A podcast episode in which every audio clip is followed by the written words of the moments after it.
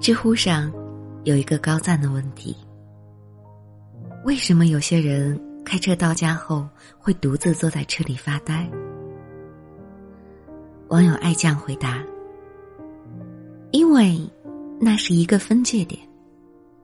推开车门，你就是柴米油盐，是母亲，是女儿，是妻子，唯独不是你自己。”在车上静一静，这一刻，这个躯体属于你自己。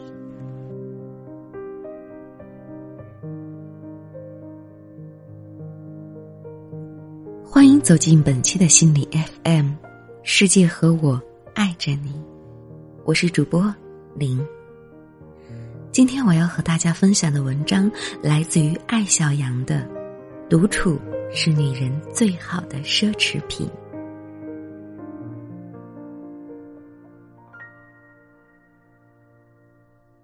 木木问我，结婚以后觉得什么时候最幸福？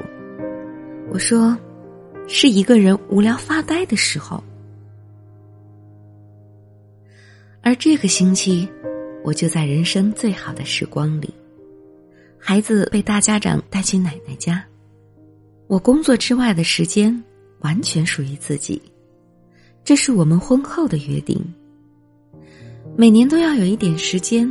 我带孩子出去，给他独处的机会；或者他带孩子出去，让我在家放鸭子。作为责任感满满的成年人，这是我们能想到的给自己最好的奢侈品了。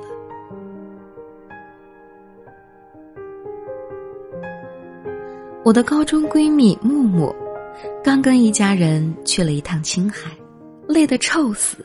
说一个人出门才是旅行，一家人外出都是工作。结婚生孩子以后，女人不缺吃，不缺穿，不缺热闹，唯一缺的，就是独处的时间。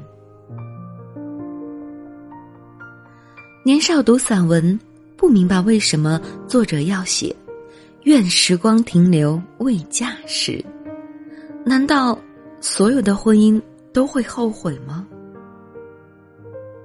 等自己结婚生子，才明白，与其说后悔，不如说是丝丝缕缕的怀念吧。怀念那些慢慢悠悠、随意浪费的时光。成长是一个从士兵到将军的过程，背负越来越多责任。无论愿不愿意，你都要把一个人过成一支队伍。你不再是自己，时间被亲人、工作、朋友、熟人瓜分。直到某一天，你见完客户，一个人坐在街边的咖啡馆喝咖啡，才发现独处是成年人让生活慢下来的唯一办法。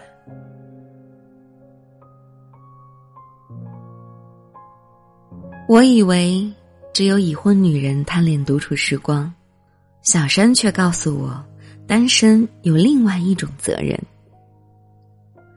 十年前，他的母亲去世，父亲搬来与他同住。父亲年龄越来越大，也越来越像个孩子。小山加班回家的稍微晚一点，他就夺命连环空。小山关门看会儿书，他一会儿敲门递个橘子进来。一会儿又说：“我背不舒服，你帮我看看吧。”小山家楼下有个小小的日料店，他常常下班后一个人在那儿吃两个鳗鱼手卷儿，然后再回家给父亲做饭。小山说：“我爱家人，但当我一个人细细品味鳗鱼酱汁的咸甜，才觉得。”生活是自己的，终于不需要考虑任何人的感受。很多时候，我们的孤单与不快乐，都是因为生活的太满，太有目的。在工作中完成一个又一个的目标，每一分钟都为结果而生。下班的路线精准规划，回家后做饭、吃饭、收拾碗筷、管孩子学习，偶尔一个人外出，也是外地同学来访或者闺蜜后院失火了。工作、家庭、社交，你从一个战场奔跑到另一个战场。你是男人的太太，孩子的母亲，老板的员工，员工的老板，朋友的闺蜜。可是你自己呢？你到底是谁？真日杂志描述现代日本的年轻人越来越不快乐的原因是，他们连娱乐和度假都工工整整的写进了年度计划。任何一项计划的延迟和未完成，都会引发自我怀疑与焦虑。休闲度假都成了人生考核的一部分，只有忙中偷闲的独处还属于自己。独处是漫无目的的一段时光，却是放下一切、放空自己的最好时光。台湾作家龙应台多年来一直保持一个习惯，每天抽点时间出门散步，在家附近的山路上看花猫嬉戏，看花开花落。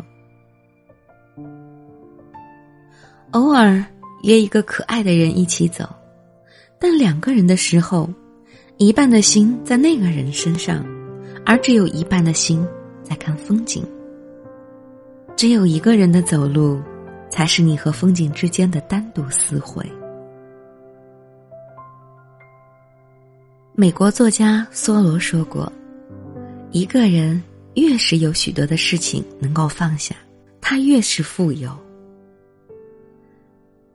当我们的责任越来越重，能放下的事情就越来越少。即使拥有并不觉得安全，但是放下却一定会惶恐。”好在，聪明的女人懂得假装放下，暂时放下，每天为自己安排一点时间用于出轨。这个出轨，就是与客户见面前的十分钟，是孩子睡后的半小时，是在地下车库坐在车里再听一首歌，是星期天一个人看场电影，喝杯咖啡，是坐在草地上。看几页书。作为奢侈品的独处时光，不需要太久、太长。过分的奢侈就是浪费。他们应该像金子一样洒在日常生活的沙砾中。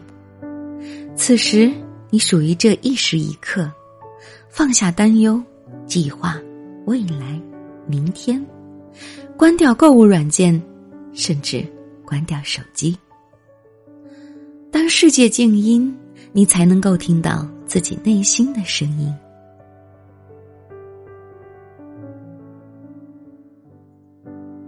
这么多年过去，你还是你，那个十六岁时被一张摇滚专辑感动到热泪盈眶的少女。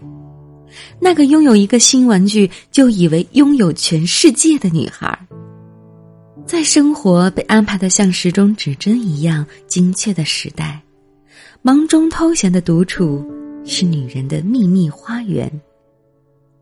一旦拥有，你就富有，不再为商店橱窗里的华衣名包而心心念念。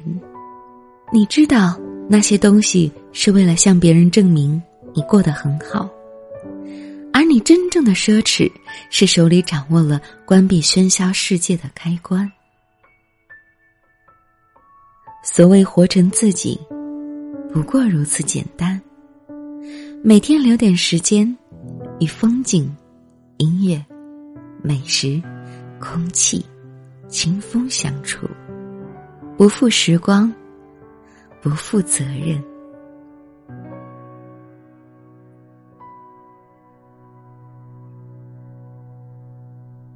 本期的节目到这里就结束了。如果你想收听我最新的节目，可以下载心理 FM 客户端，第一时间收听温暖。